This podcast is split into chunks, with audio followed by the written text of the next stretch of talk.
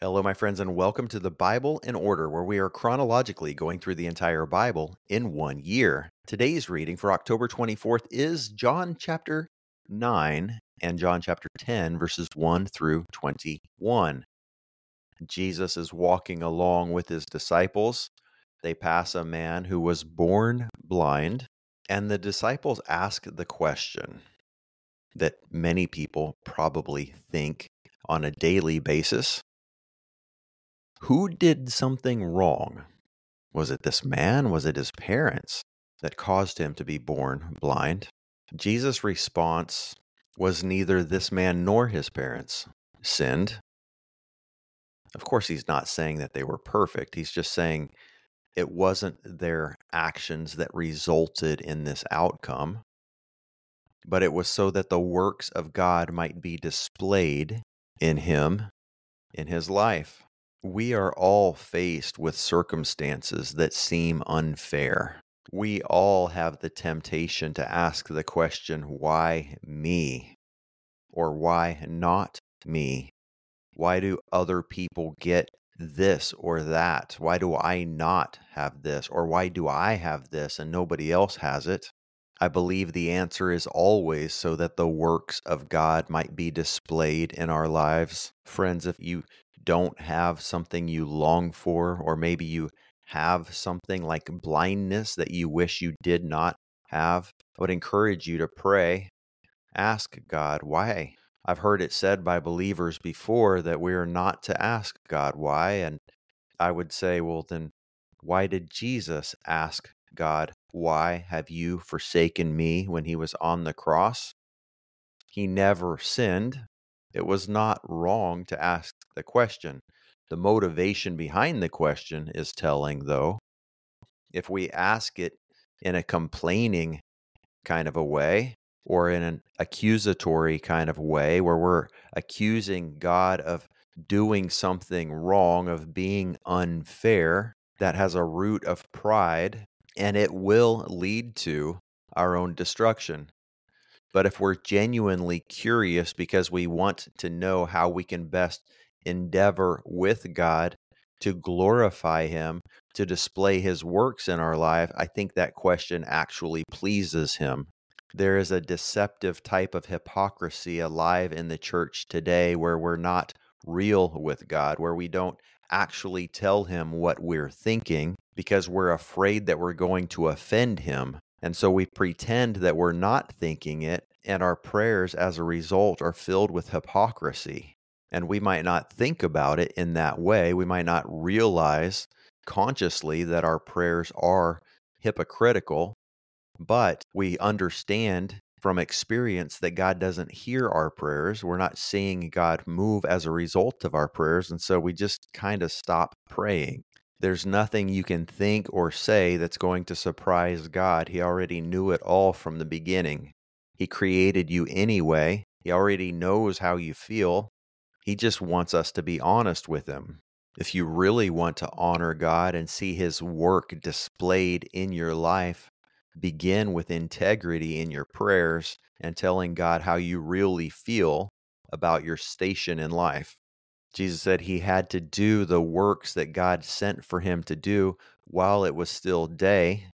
There's coming a time when it will be night and he won't be able to do anything. It's like in Ecclesiastes chapter 3, verses 1 through 8, where it talks about there's a time to be born and a time to die, a time to plant and a time to reap, a time to kill and a time to heal a time to break down, a time to build up, a time to weep, a time to laugh, a time to mourn, a time to dance. Let us be busy doing the things that God is calling us to do while we still can, while it's the season to do those things. There's a time coming, Jesus was saying, when he's going to be cut off from this world and he's not going to be there to physically do any of it.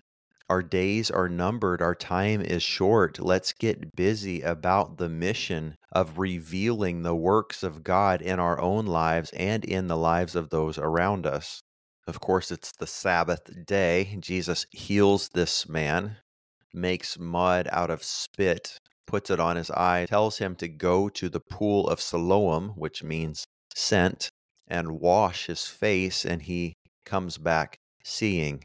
The religious people are upset and confused, and I'm sure they felt threatened because Jesus was doing things that had never been done. They had never even been dreamed of.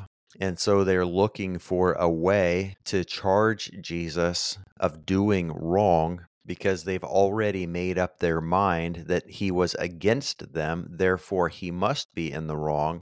And now they just needed a way to prove it.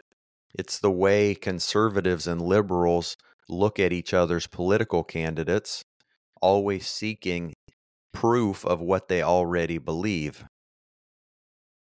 We see it played out in every aspect of life.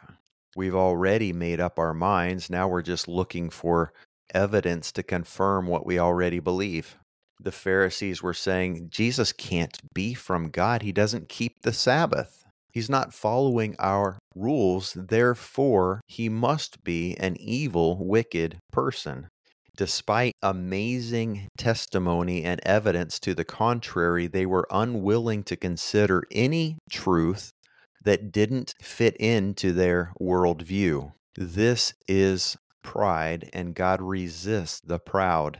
But he gives grace to the humble. Those who are willing to consider that perhaps they are wrong receive God's grace. We must be people who seek the truth w- with humility. We cannot assume that we already know. Let us not be like these men who just wanted confirmation that they were right and were unwilling to consider anything, even the dead being raised or sight being given to men who were born blind. They bring in the man's parents to testify.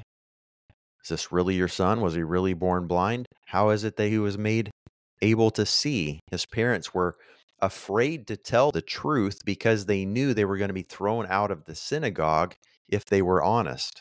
They bring the man who was healed in to testify a second time, and they say to him, Give glory to God. We know this man is a sinner.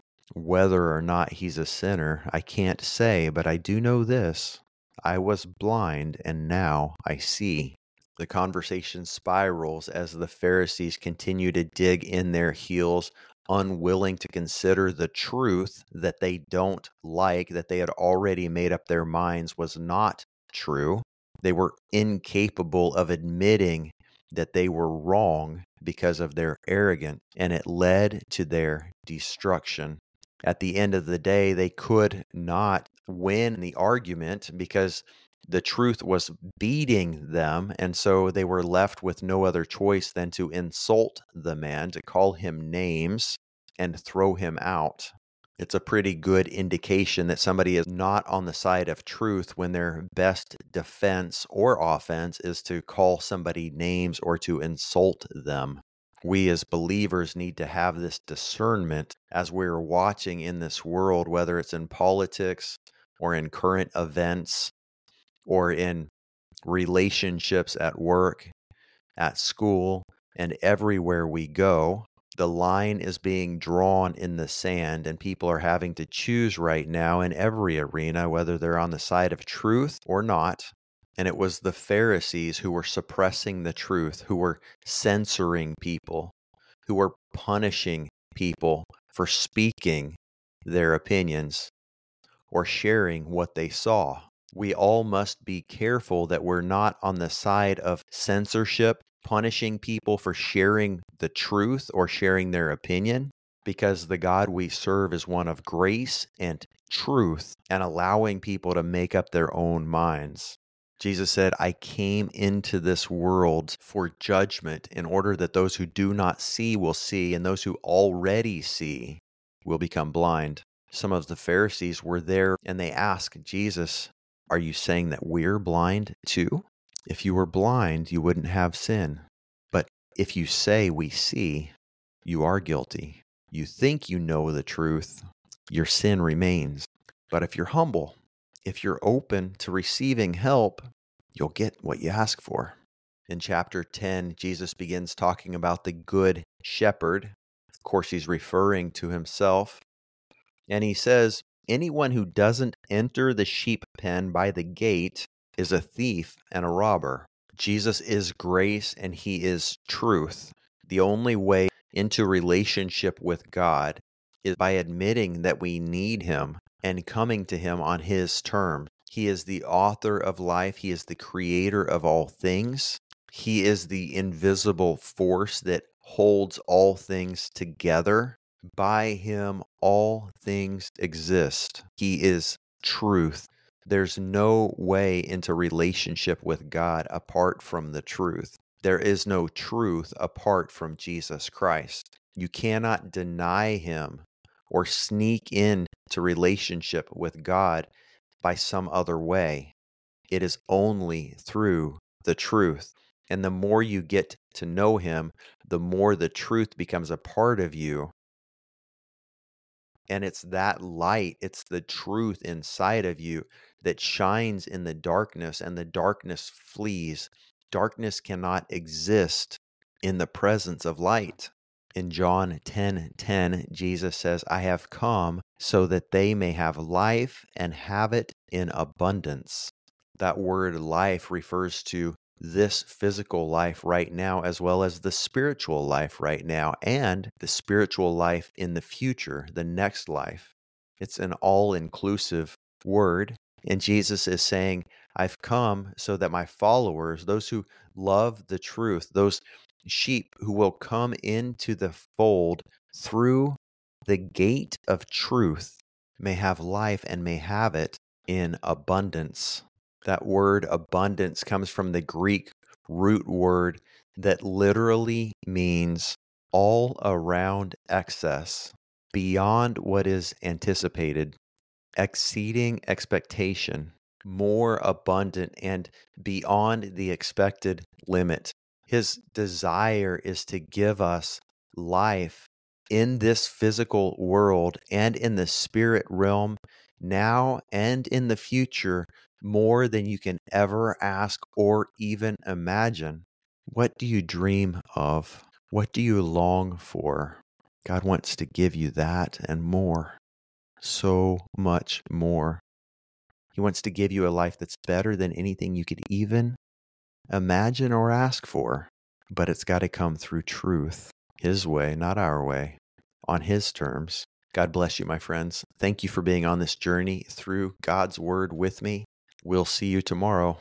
And for those of you who are interested, if you've ever wondered about somehow supporting the Bible in order in this mission, the easiest way to do that is to refer your real estate needs to this team through Call It Closed International Realty.